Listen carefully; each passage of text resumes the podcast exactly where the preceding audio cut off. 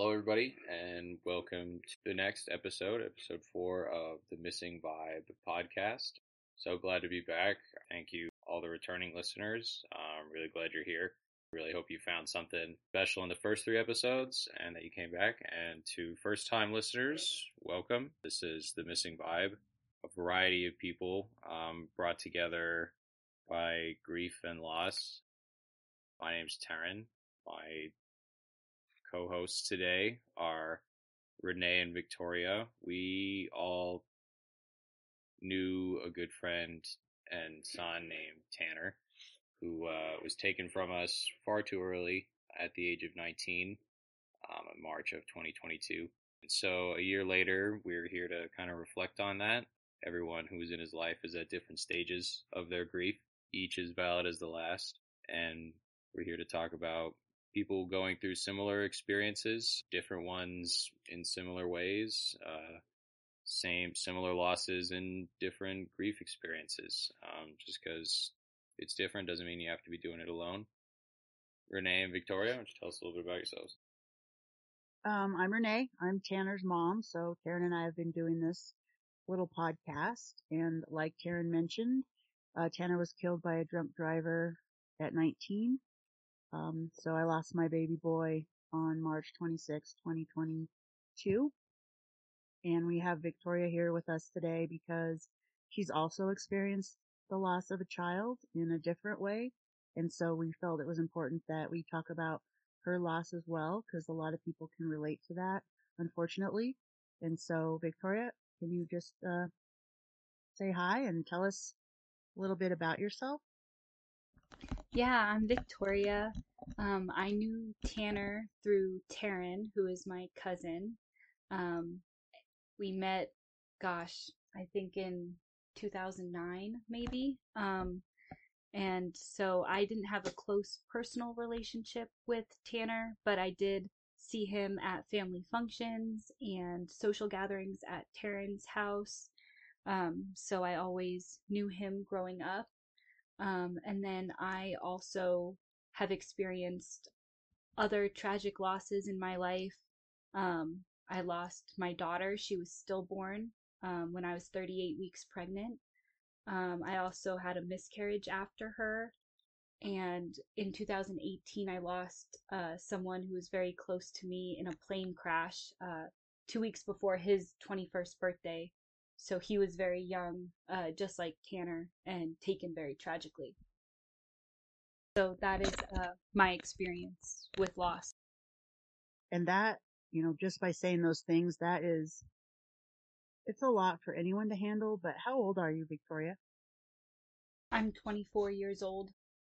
So having that kind of loss so young, not that it matters how old you are, but, you know, within that short it's really been a short time frame for all your loss. And so how did you, your first loss was, is it Toby? Yes. Yeah. In 2018. And you guys were, like you said, pretty close. So how did that kind of come, up? not come about, but how did that play when you realized what was happening and you got the news? Yes. So Toby and I had been uh we had been friends in middle school and then he we dated all through high school. So we were together from the time I was 14 until I was 19. Um we had broken up about 5 months before he died. Um we were on good terms. We just had grown apart, like we had gotten together when we were so young and as we entered into the adult world, we had just started to go our separate ways. So our breakup was very amicable, and uh, he stayed very close with my family since he had known them for so long. So we hadn't talked in five months when I, um, his sister actually reached out to me to let me know. And it just kind of completely shattered my world uh, and my I felt like my innocence about the world as well. He was such a good person, and in the back of my head, I had always thought that we would end up together, that we just needed some time apart to figure out stuff on our own. So when she told me that, it just completely changed, really changed my life, of course. Um, and as he was so young, he, it was two weeks to the day before his 21st birthday.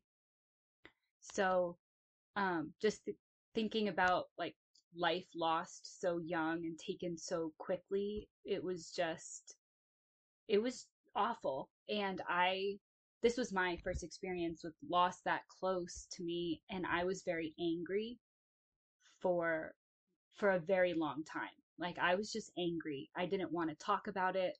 Uh, my family was grieving as well. And that was really hard for me because if they were grieving, then that meant that I had to face it. So I just turned everything into anger. I was mad at the world. Um, I was just mad at everything. And I really only talked to my grandma about it. Uh, her and I would talk on the phone. And then eight months after Toby died, my grandma also died. So that kind of felt like, wow, that was my support. And now she's gone too. And it was like I started the grieving process over again for both of them when she died. They say that sometimes when, you know, it's amplified, you are dealing with Toby's death and trying to make sense of it. And then your grandmother passes away. And like you said, it's a double whammy because it brings you right back to where you started with Toby passing. Um, what did, what was it about your grandma that comforted you when you were grieving? How was she supportive of you that you found that comfort in her? She, she knew Toby very well. So I think she knew like what, what I was missing and she never tried to compare her grief to mine. She just would let me talk and or not talk. Like she also wouldn't push me to talk about it either. Whereas I felt like um, because I was so closed off, a lot of my family was they wanted me to talk about it because they didn't want me to isolate myself. So, which I understood that, but she would she would either like if she asked me a question and I wasn't super responsive, she would let it go. Um, but on days when I was like, you know what, I need to let this out, she was just there to listen. That's good. And your grandmother, I've met, I met her a couple times because it's, um, your mom's mom, right? Yes. Are you talking about your mom's mom? Yes. Beautiful woman. You know, your family is beautiful. I just want to throw that out there, but your grandmother was very sweet. So I'm glad that you had her in your corner and didn't make you feel like you had any expectations because like we talked about in one of the episodes with Landon, he also kind of isolated and everyone starts freaking out because you're kind of pulling away and everyone's not sure like, is she going to hurt herself? Is she okay?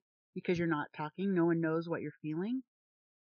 So it's nice that you had no pressure, even though people mean well, because they're worried I about definitely you. resonate with that feeling as well because everyone, it's it doesn't happen at the same pace for everybody, and so um, you know a lot of people just aren't ready to talk about it to kind of weigh around in those feelings when others are and others want to. Yeah, Yeah, there's two different family. ways very to open handle it. about their grief and kind of how they're feeling and like what's changed in their lives. Every anniversary and stuff, it's always mentioned. Um, was that hard in those first, I guess that first period of time, kind of in between Toby and your grandma, maybe even a little after that? Like, did you feel you were in a place where you wanted to do that as well? Or did it make it more difficult for you?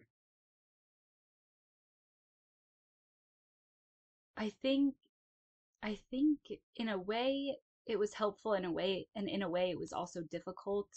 Um, like I appreciated how open my family was, but I just was not able to be vulnerable in that way, uh, the way that they were. I wanted to get to that point, but I just, there was like some kind of block for me. Like, I think if I was vulnerable, vulnerable about it, then it became real. And I wasn't ready for it to be real yet. Like, I was just in shock. Um, like, yeah, there was just no words, especially with Toby. So I, I just didn't want to even face it because that was like me accepting it was how I felt, and I just couldn't get myself to accept it.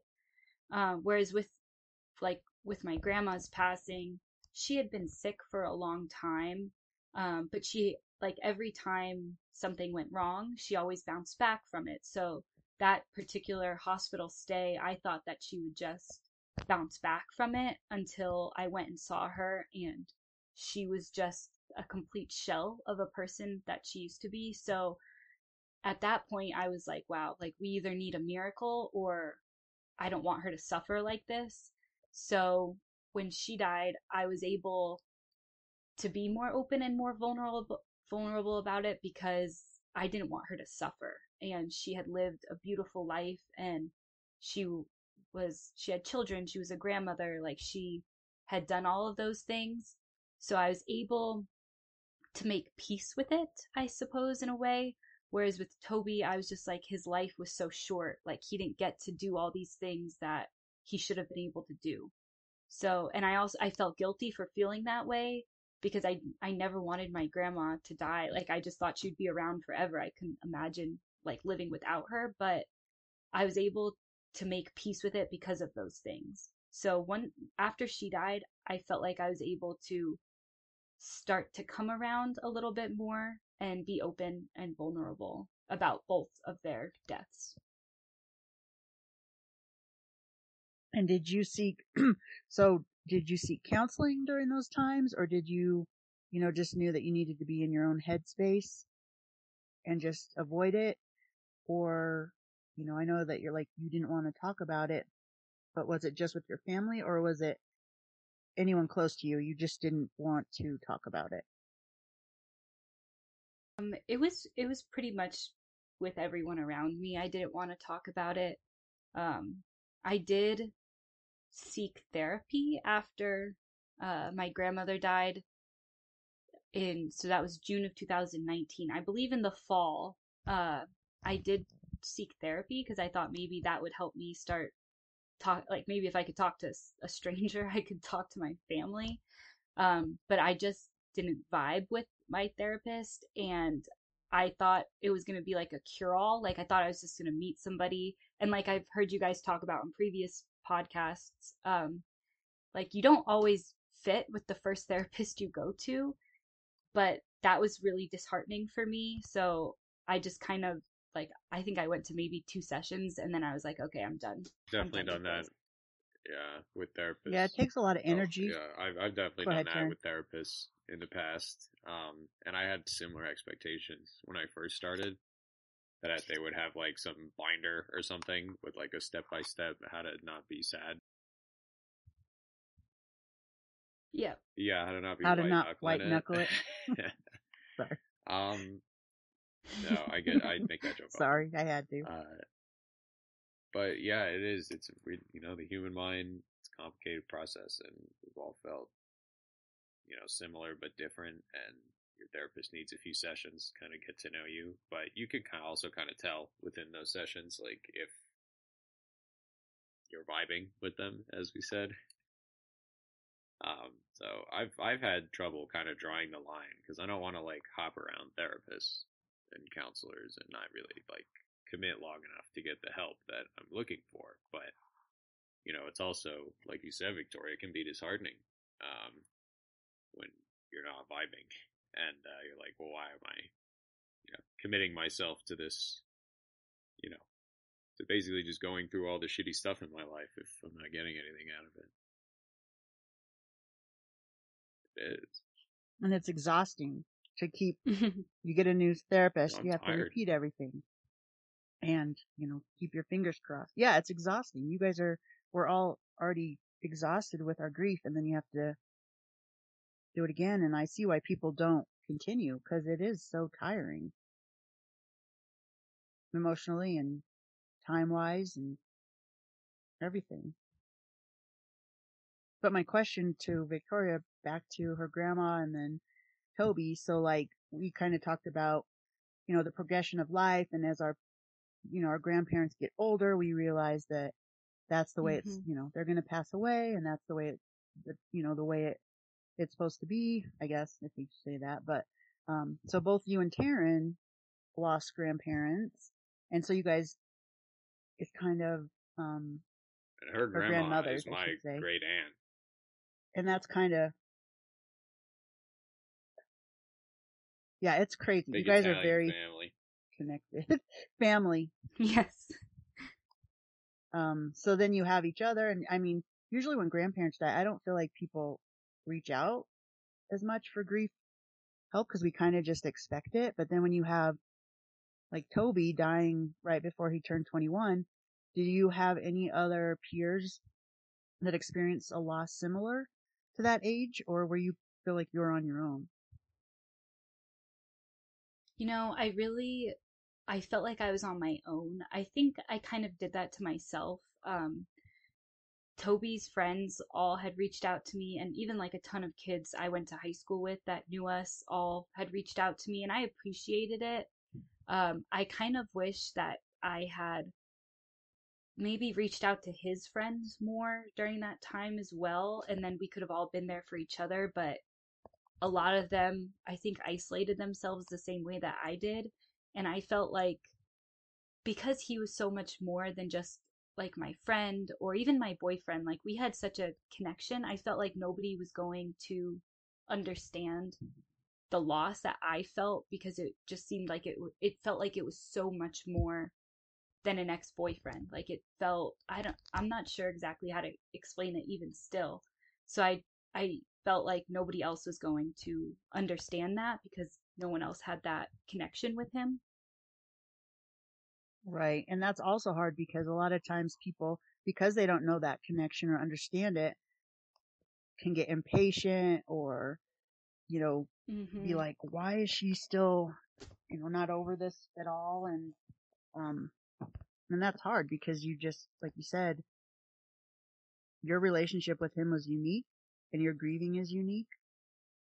And no one can take that away from you, but a lot of people have thoughts about how other people grieve. And then you fast forward to, like you mentioned, your, your daughter, um, losing her. So how did that, you know, that was, what year was that? So she she was born in October of 2020. October 23rd, 2020. Um was when she was born. Um I had gone actually I had had a doctor's appointment on October 22nd. It was my 38 week checkup and I had told my doctor I, I felt like I was having maybe some contractions, but they were pretty spaced out and I wasn't sure if it was Braxton Hicks or not. So she did an exam and she was like, Yeah, I mean, you're already dilated. I think I was dilated, gosh, three to five centimeters. I can't remember. Uh, so she was like, You'll probably be having this baby uh, within the week. And I was like, Oh, wow. Uh, that's exciting. We listened to her heartbeat and everything sounded good. And when I was driving home from that doctor's appointment, my contractions started really ramping up. And by the time I got home, Portia actually, we, I was living with uh, Taryn and his wife Portia. So Portia opened the door, and um, sh- there were just like tears streaming down my face because I was like, yeah, I think they I think the contractions are coming really quick. So she called my mom, and my mom came over, um, and we were timing the contractions, and they got close enough that we are like, all right, yeah, like I need to go back to the hospital because I think the baby's coming. So we had waited for my daughter's father to get home from work, and then him and I left to the hospital and we signed in. And by the time they got us back to uh, to do an ultrasound, so I think about less than three hours had gone by, I believe, since that morning when I heard her heartbeat. Um, her heartbeat was gone. They they were having trouble finding it at first, and I was like, "Oh well, my doctor found it just this morning." So they brought my doctor in, and uh, the first thing my doctor said to me when she had the ultrasound machine on was, Victoria, didn't you feel her stop moving? which then of course I was like, oh my god, how did I not like, how did I not feel her not moving? I guess the contractions were just so strong. I didn't even. Was that the first time you had considered that that was like the possibility of what was happening? Yeah, because even when they couldn't find it, yeah, like even when they couldn't find it before, I was like, oh, it's fine. Like she was kind of low on the left side. Like when, like I know my doctor will find it, but then when my doctor said that to me, that was like, holy smokes, like this is not, this is not good. So, and that was, cause then I, I mean, there's already a lot of guilt, uh, that lost moms feel, I believe. Um, like all the lost moms I've talked to, we all have some level of guilt, but hearing that from a doctor, I thought I had done something wrong. Like that was my immediate thought was that it, somehow this was my fault and I didn't feel like I wasn't paying attention to her movement and yeah. That was like the worst thing I could hear at that point after hearing like there's no heartbeat. That would really piss me off. You know, from an outsider? Was your mom in the room with no, you? Or it was, was it just, just, you and yeah, it was just me and my ex um, in in the room, and then there was a nurse there and my doctor. So then, after she so rudely said that to you, we were what just happened kind of next? in shock, um, and I could like feel myself starting to.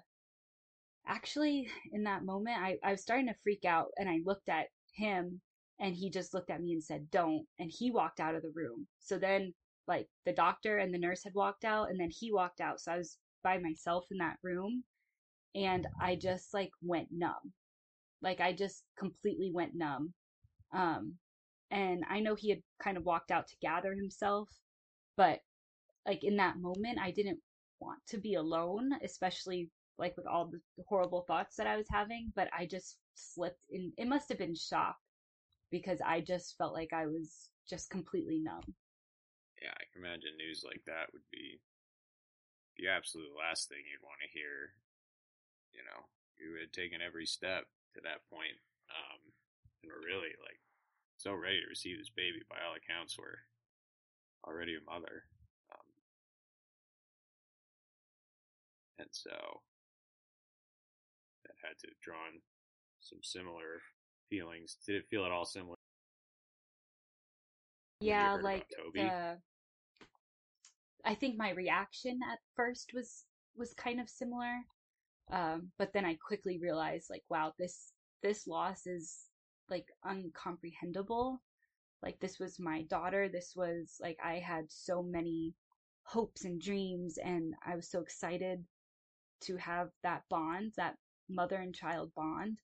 Um, I I knew pretty quickly that this loss was going to be completely different than anything I had experienced before.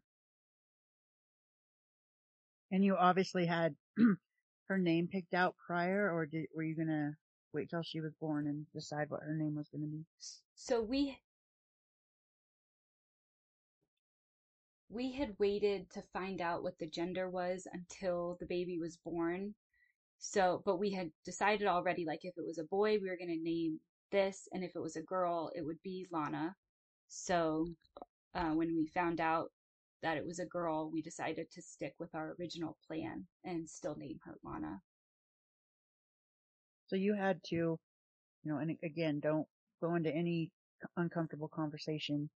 So, you know, you're, that's, that's fine. Um, so how long, like, did you stay in that room by yourself? What did they come in and get yeah, you? They, like, what were they? They doing? had stepped out of the room to like give us a second to process, but then it ended up like him and I processing separately, which that's fine too. Um, but then they did come back and get us and um move us upstairs to where like the birthing floor is, but they put um they put bereaved parents like way at the end of the hallway, like kind of away from everyone else because as you can imagine it's it's pretty traumatic when you know like your baby's not going to cry when she's born to hear other babies crying. So they put you at the end of a hallway and you just kind of like wait. I don't know if wait is the right word, but kind of like they gave me an epidural so that I wasn't in pain and they were just kind of waiting for my water to break and for my labor to progress before I could actually like give birth. So you're just like sitting in a hospital room and just kind of waiting. And so the per, they, you still give like, go through the birthing process, obviously. Mhm. So you did have to go into labor and Yeah, and my labor had already progressed quite a bit, so we were we were pretty much just waiting on my water to break, which they actually ended up having to do that because it wasn't breaking on its own. So they broke my water and then everything else like it progressed pretty quickly after that and she was born at 12:57 in the middle of the night on the 23rd. so once she's born, I, I can't even imagine what you went through, Victoria. This just, it makes me so sad. I don't want to cry, but I will right now because it's, it's just a lot. Um, so Mhm. you know that you give birth to her and she's no longer with us or with you. And I know you have some beautiful pictures with her, but I understand the numb feeling. So did, did you just like let people take over and kind of call the shots or were you, how did you feel? Yeah, once she was born, um, I just was like, I I felt so many feelings. Like I felt a love like I've never known, but I also felt a heartbreak like I've never known because I think up until that moment I was kind of like, well, maybe they were wrong and like she's gonna actually be alive when she comes out. But it was like so silent in the room that that just like shattered me and we were also like we didn't know what was wrong or what had happened so we weren't sure if maybe like the cord had gotten wrapped around her neck. Um so i was just like i was really afraid to look at her but the cord wasn't wrapped around her neck. She looked perfect um so i just wanted like the nurses cleaned her up and everything and then they put her in my arms and i just wanted to like sit there and hold her um but they asked me if I wanted them to, or like if I wanted to dress her in the outfit that we had brought, or if they, or if I wanted them to do it for me. And I just like couldn't, I don't know, I just couldn't wrap my head around dressing her. So the nurses put her in the outfit for me. And I, that's one regret I do have looking back. I wish that I had been the one to dress her, but in that moment, I just did what I felt was right for me, and that's okay too. But they like put her in her outfit, and um, we just kind of like held her and then would set her down because the nurses kept telling me that I needed to sleep, but then they like come in every 15 minutes and like push on your stomach and check on you. So I was like, okay, if I'm gonna be if I'm gonna be awake for this, I might as well like get to hold her more. But um, I I felt like I did a good job of um like voicing my opinion, but I also was still pretty in shock and just kind of leaning really heavily on the nurses who were amazing. Like my nurses were so incredible. I don't think I would have made it through that night without them. Um, and they like were really good about taking over when I was unsure. So uh, that felt really good to have them.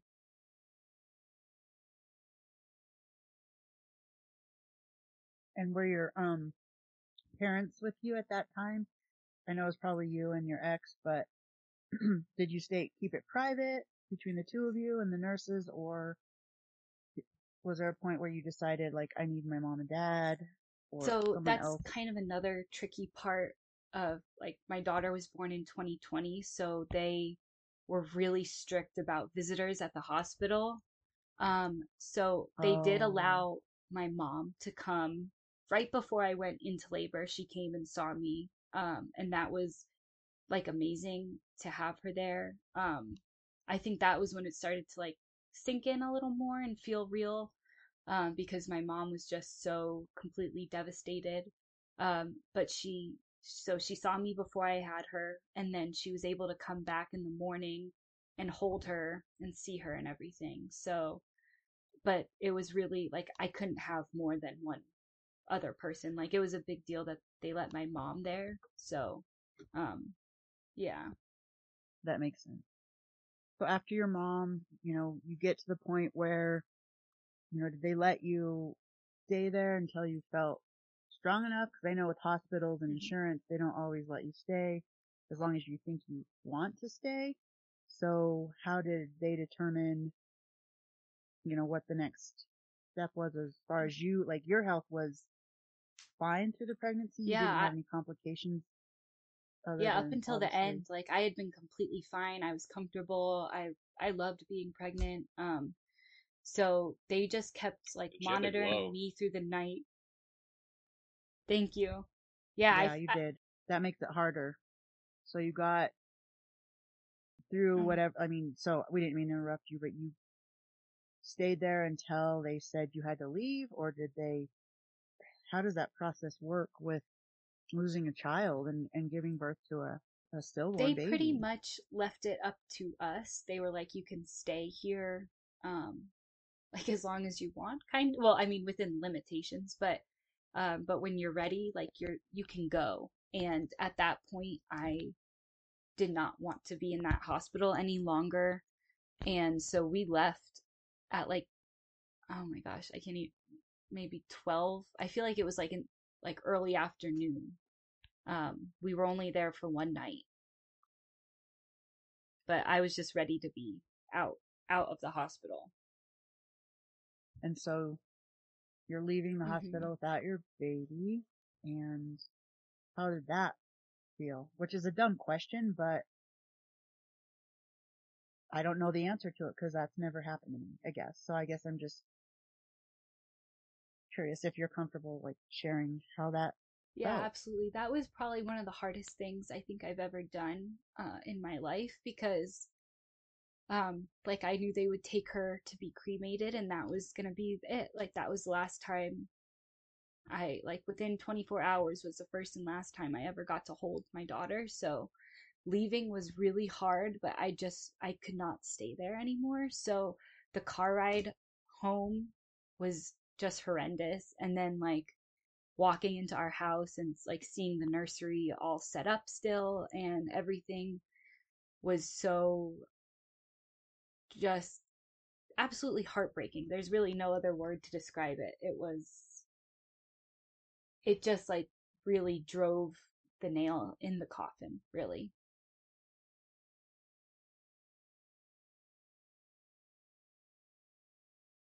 I cannot imagine what what you were feeling and still feeling.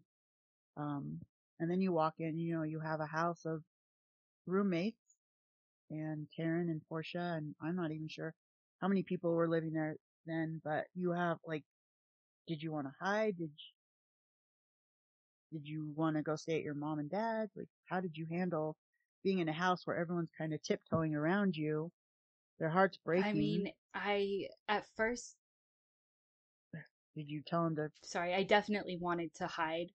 Um, but Taryn and Portia were really great about like not tiptoeing around me, but like giving me the space, but also like I knew that they would be there for when I was ready to talk. So, um, of course, like I feel like your instinct, like I just want, like I just wanted to like go home to my mom, really. But um, I had my uh, partner at the time, and he, and I was like a stepmom at that time also, so I still had people depending on me. So I stayed in the house, but it was really, really hard. I can imagine that for sure. So then how long, you know, how long did the, the baby's room stay the way it was and how did you process that? Um, her room stayed up for, gosh, months. Like, it became kind of like where I would go to feel close to her. So I ended up leaving the room up for a long time. And then eventually I was like, okay, I'm ready. I think it, I think it was up for probably six months at least. Uh, I kept it all set up and then I finally was like, all right, I'm ready to like take the crib down and start like putting some things away and deciding what I wanted to keep and what I didn't want. That makes sense. I understand that feeling with Tanner's room. His stuff is all where it was. And Mm-hmm. I'm like, I go in here sometimes and I look around and I'm like, nope, I'm not ready. You know, I might throw away this, you know, piece of trash, but everything else, I'm like, no, no, no, no, not ready. So it's good that you made that decision yourself on when you wanted to do that because I feel like sometimes people have an opinion about what you should do and they'll say you should get, you know, get rid of his stuff, move on. And I'm like, well, no, but they don't get it. And I know that they don't mean it in a negative way, but knowing that you were able to Yeah, make that decision Like, on your own and how you wanted to handle it is good. And I'm glad that that was the on case the for you. matter, but you have to do what feels right for you. And when you're ready, or if you're never ready, that's that's okay. That's correct. Yes, I agree with that. So then, um, here you are, you know, two, three years, almost two and a half years later, and you had mentioned also a miscarriage, and we'll ask, I'll ask you about that in a second. But as far as Lana goes, where is she in your mind and world? And I know she's an angel, that's given, and that she's watching over you, and I, I, I do believe that. But now that you're two and a half years away from the last time you held her, how are you, how do you feel and how do you process, process that still? Cause you're still her mom. You still had a baby. She was alive in your stomach for nine months. So how do you process that now? I feel very strongly about honoring her and like she never got to live her life, so I felt like it's my like responsibility in a way to to just live life to the fullest in honor of her and I had a really hard time of course at the beginning like um especially while I was still in that relationship I didn't have the space or comfort to grieve and I was very I was depressed, I was miserable. Um I was just the lowest point in my life really and I remember thinking like Lana would have hated this for me. Like she she would not want me to be stuck in this miserable awful situation. She would want me to be living life and being happy. So when I finally left that situation, I felt like that was like the turning of a new leaf and I was able to more celebrate her memory. Um, still, I have all, I mean, like you've said in previous episodes, like grief is not linear. It's definitely a roller coaster and it kind of comes in waves. So I still have really sad days too, but I more changed my mentality and I was like, I am going to just live my life to the fullest. I'm going to, I'll never settle for less than just the absolute best because that's what I would have wanted for her. And I know that that's what she would have wanted for me. I like that. You turned it, you know, that just turning that attitude, um, is beautiful because, you know, when someone passes away, a child, you have two choices to make where that death is concerned. And you can spiral into this really bad place, which some people do initially, but a lot of people stay there. Or you can make something beautiful, quote unquote, like you said, and live a positive life and only expect the best for yourself and honor your child by doing that. Um, and honesty, honestly, you give me hope because I'm not there yet. I am not there yet. I don't want to have any kind of happiness or joy yet, but I know I will.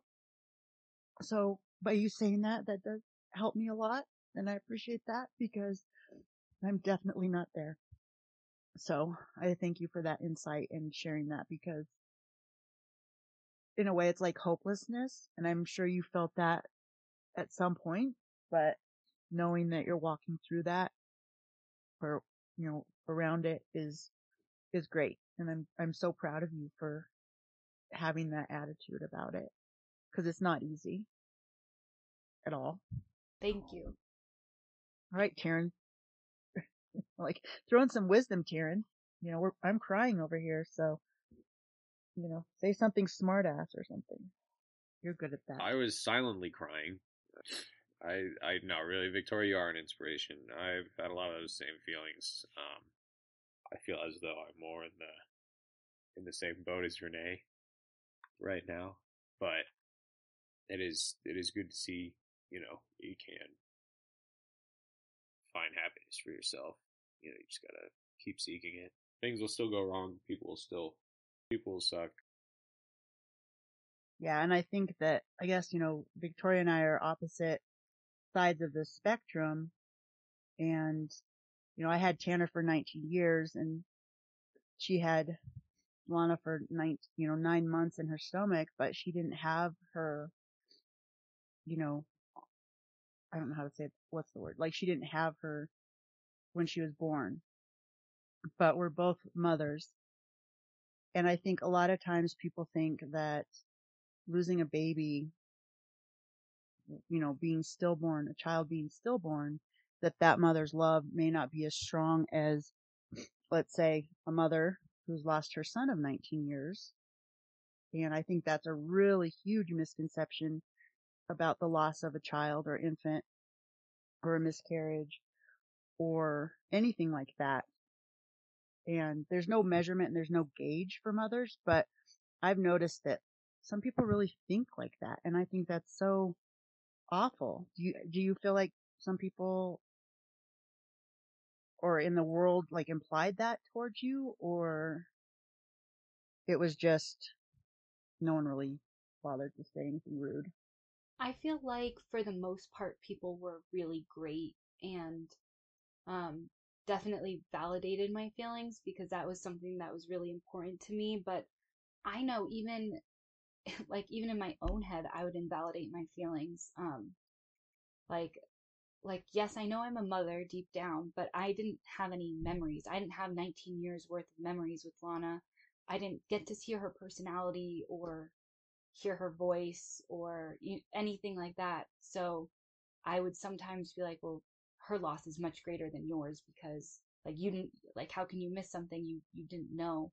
But i learned that first of all i can't talk to myself that way because that's a really good way to spiral. And second of all um like you said a mother's love is a mother's love and it's just it's different. It doesn't mean one is wrong and one is right but i miss the unknown. I miss every like memory I didn't get to make, whereas you miss all of the years of memories that you did have and all the years you should have had too. Like yours you have like all of that. You knew his voice, you knew his personality, you heard him playing guitar in the next room, like you heard all of those things, you you knew all of those things and and you're grieving all of that as well as everything that you missed because he should have had so many more years. Right. As as well as Lana, but I'm glad that you think that way. Then let's, you know, let's go dive into the next tragedy you had as a young woman. On your bingo card 24. of fucking awful things that happened. Yeah. I know.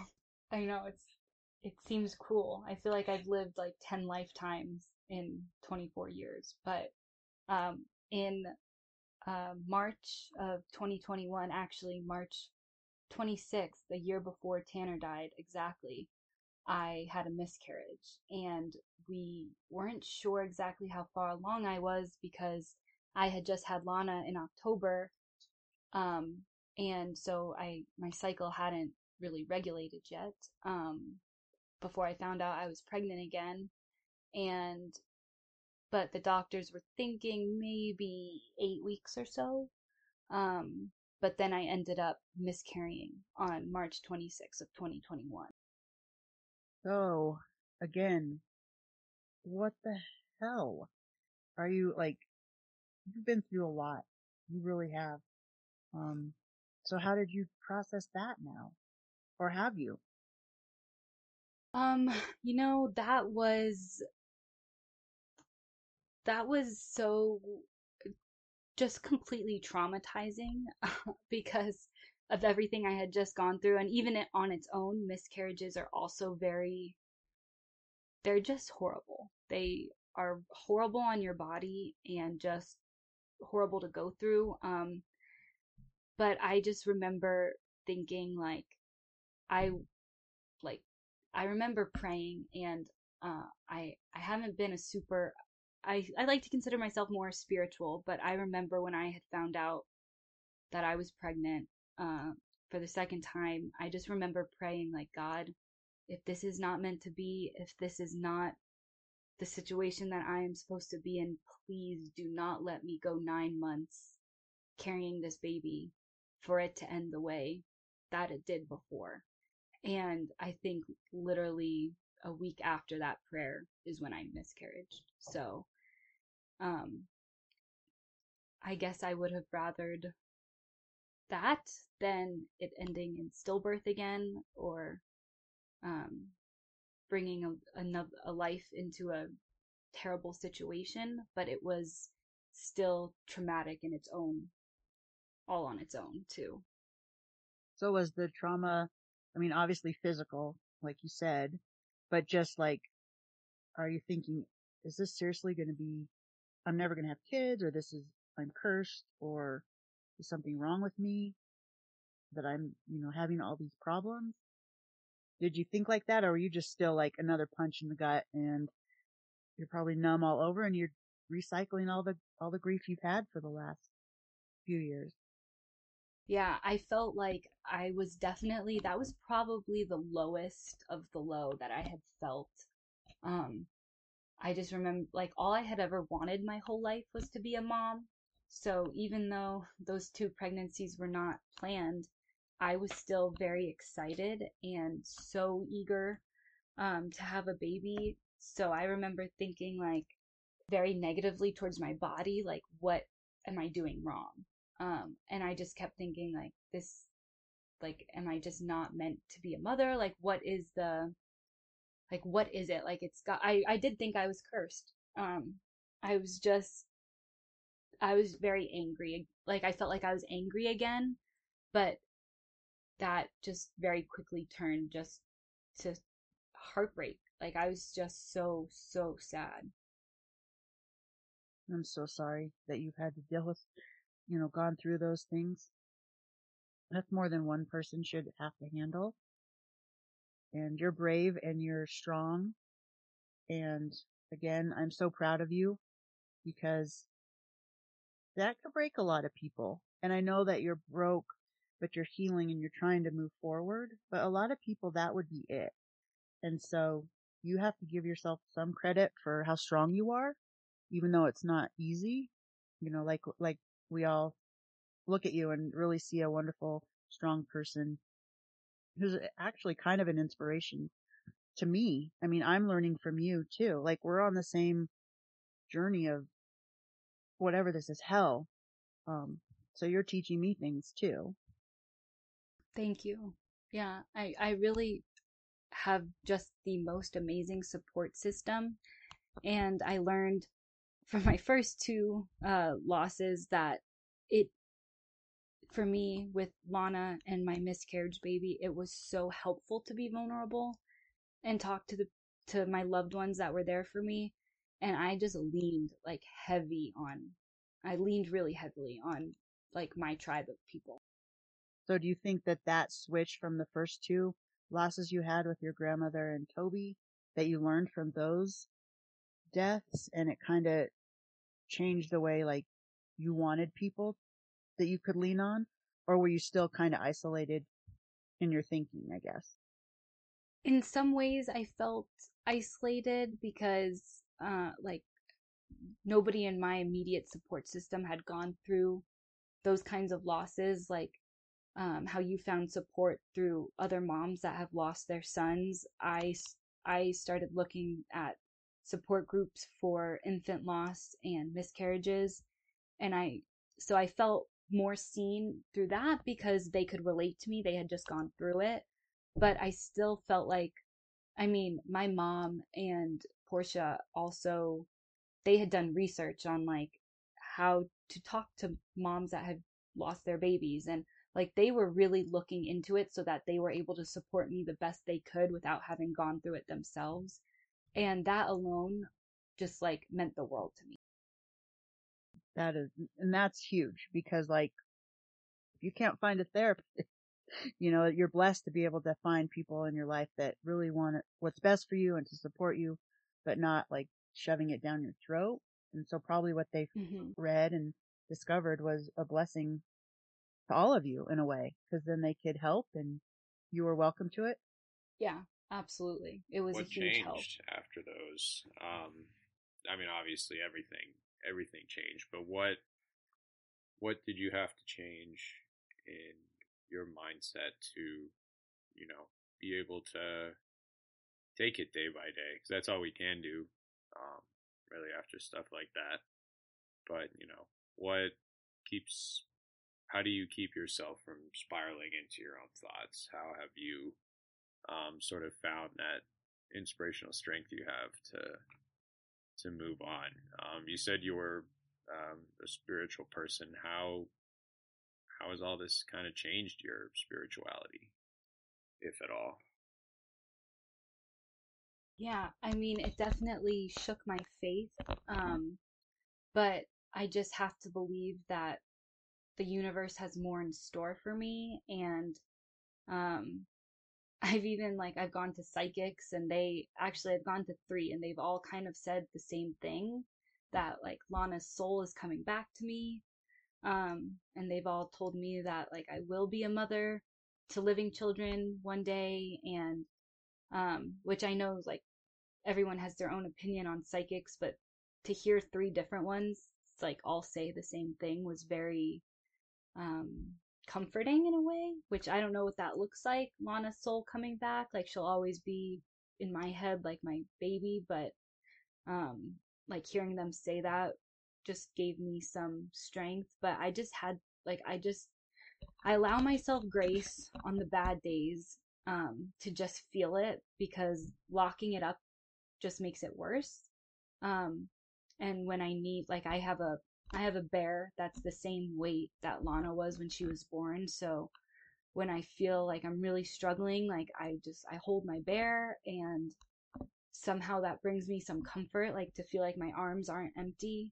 Um, but I just had I just have to believe that the universe has more in store for me and it's it's gonna work out the way that it's supposed to and like what's meant for me will be is what I tell myself. It's easier said than done on a lot of days when I feel really low, but even on my low days, I just let myself feel it. I just have to let myself feel it. And I think that's the key. Um, you know, people say, you know, you walk through grief.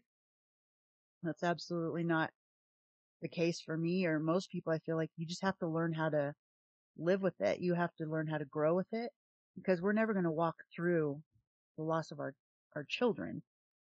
It's learning to live without them, honoring them, but so the fact that you feel what you feel when you feel it is huge because a lot of people will try to push it down and say, I'm fine, I'm fine when you're not. And that's the last, that's the worst thing you could do in my opinion. Yeah, I think you're right on that. Like just saying that you're fine when you're not fine, I think makes it exponentially harder. Right. Cause that's not, I think people are more uncomfortable with the way I'm feeling. Cause they'll be like, Hey, how are you? And I'm, if I really told them, like, okay, I'm going to tell you, you really want to know? Um, they really don't want to know, but you know, I'm not going to make excuses for my, my feelings. Yeah. But with all that being said, you've had a lot of loss and I just, it, I can't wrap my head around the fact that you're only 24. I really can't.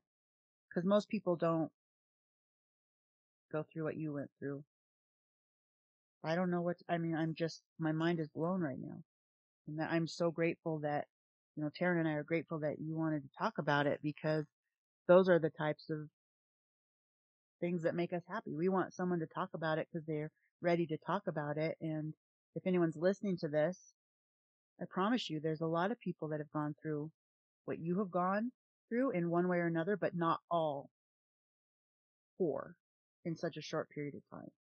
Yeah, it it's been every year since 2018 I've lost someone.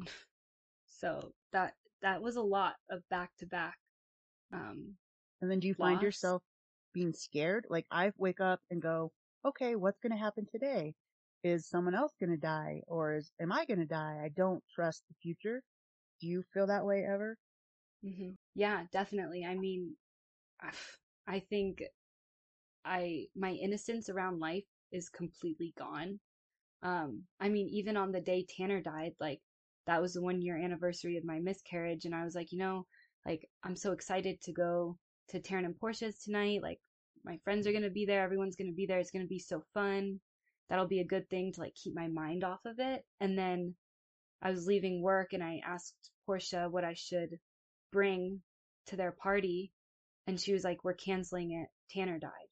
And I was just like, "This What? cannot be happening!" Like in the blink of an eye, Yeah, in the blink just of an eye. again completely shattered and it just was i it was just such a wake up call again for like like no like you have no days promised and yeah it's i i am afraid like there are there's definitely a fear now that every time someone calls me i'm is somebody else like did somebody die or you know like and it sucks to feel that way Right. But it, it does. I mean, yes. And I don't know how you feel, Taryn. Do you experience that too? Or, I mean, we all kind of lost. I feel like I am a, a person of faith and right now I can be perfectly honest and say that I'm really mad at God and Jesus and whoever else is not listening to me.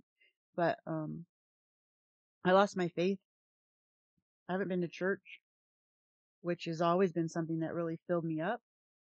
So, Taryn, do you feel like you want to give a big, you know, middle finger to the universe? Cause I do. Or do you, you know, where do you stand? Yeah, definitely. I I'm not so so much a person of faith. Um, I don't I don't know if I ever was. Uh, I guess Cause we made you go to Catholic church. yeah. Me and me and your Your mom and I. kids have pictures of us at our, our communions. That worked Sunday out well. school. Yeah, you really, yeah, put the fear of God in us through that one. but um, no, I had, I, I wouldn't say it's spiritual, but I've, you know, I've, I've pondered my place in it, and I kind of looked at it from science, and I guess statistically, we're we're just all cosmic miracles. Like you said, a blink of an eye, really anything could go away. And it used to be a cliche that I didn't believe. That's a stupid thing, you know, that's so yeah, stupid. and it's like, that's come on, especially as a young man. not. you're you're like immortal. At least you know you think you are. And yeah, there was you know exactly. a lot of randomness and, and chaos that can go wrong. I mean, any any number of things. We could we're long overdue for an asteroid hit. We finally had that plague we were overdue for, and it it comes with a lot of losses, which um, it seems like kind of a cruel indifference, which I think was highlighted more in these last few years, kind of than anything. Not so much the cosmic miracle side of being alive, but just like little fragile sacks of blood and dreams. It's um, it definitely shook my view of the world and our place in it. I feel like I want to be a, a big middle finger to it as well. I feel like I want to live to the fullest, almost like dangerously so, out of spite. For those of, of age listening to this, I I don't know if I brought it up on, on the episode I had talked about. I feel like the living like Larry episode gone wrong, uh, where they just want to like live for the moment, but don't really know what that means. Um, you know, because are you living for the living or are you living for kind of the dead?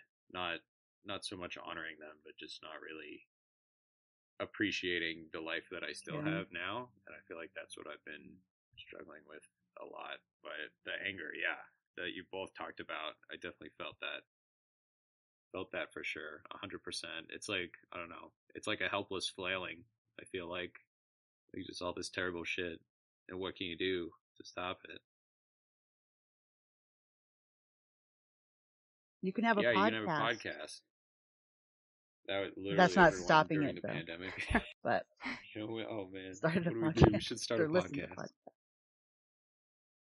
Well, we're on four, so we're going, you know, one step at a time, but you know, we're getting close to being done. But, you know, do you have anything, Victoria, to add or advice you would give someone that's maybe has, is in your shoes or has been in your shoes?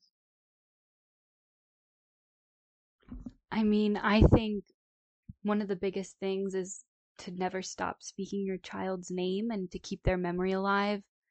People think that you're afraid to talk about it or that they're if you bring it up that we're going to cry or something, which we might, but it always feels good, I think, to acknowledge their existence and that they were a part of this world even no matter how brief it was, like talking about it has always brought me some level of comfort and keeping her name alive has brought me some level of comfort. So that's one thing that I would say. And giving yourself grace on the bad days to just feel it. That's good. That's really good advice because it's easier said than done, but you're an example of someone that's been able to do that. And I believe that you're going to, that, that helps people. You're an example. People see you, they watch you, they hear you, and you are a shining example of that. So again, like I said, you're really proud of yourself, Victoria. You, you're amazing and you're doing such a great job. Even when you have those crappy days, you're doing an amazing job. Thank you. That truly like means a lot to me to hear. Oh, I just want to add one more thing, like, you know, as we kind of end this, but I have to say that Victoria's family, it's, you know, like we talk about all the people that have talked so far on this, we're all interconnected. You know, we all know Tanner in different ways and different levels, but you know, Victoria and her family have always been incredibly wonderful to CJ, my son, and Tanner as well. And, you know, and I just always have to give a shout out to your dad, Victoria, um, because, uh, we would not have Magical Ben is Victoria's dad. And I don't think he realizes the impact that he had on Tanner. And I know he, you know, still has on CJ, but, um, it's people like him and your mom that raise beautiful people like you and your brother and your sister and make a difference to the people around them. So it's really important for me to let everyone know you come from an amazing family and I know that's a huge part of your success in this process. You Absolutely. know, I mean, you're Taryn's cousin. You're, there's so many different interconnecting pieces, but um, you know, you both are, have come from a, a great families. And so I just wanted to make sure your dad knew that CJ and Tanner love Magical Ben. He gave them lots of great memories and he gave CJ a lot of great memories of him and Tanner.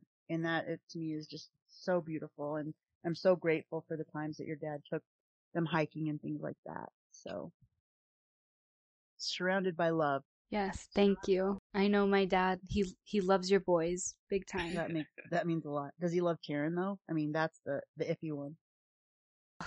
I don't know. He he loves his tea. He loves Taryn. yeah. Who doesn't Yeah. love Taryn though?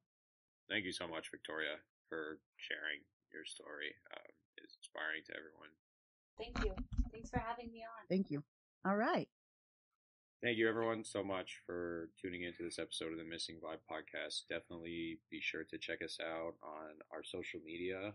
We also have a website network, Tanner's Vibe, where we're you know connecting lots of people who've had similar experiences, and even those who maybe just want to be there for those who have had those experiences, and just let everyone know that even though you know it's we're all grieving differently, you don't have to do it alone, and there's always people here for you. So we hope that we can make something beautiful from our loss and that you can find something in it. Uh, thank you so much for listening and be sure to tune in next time.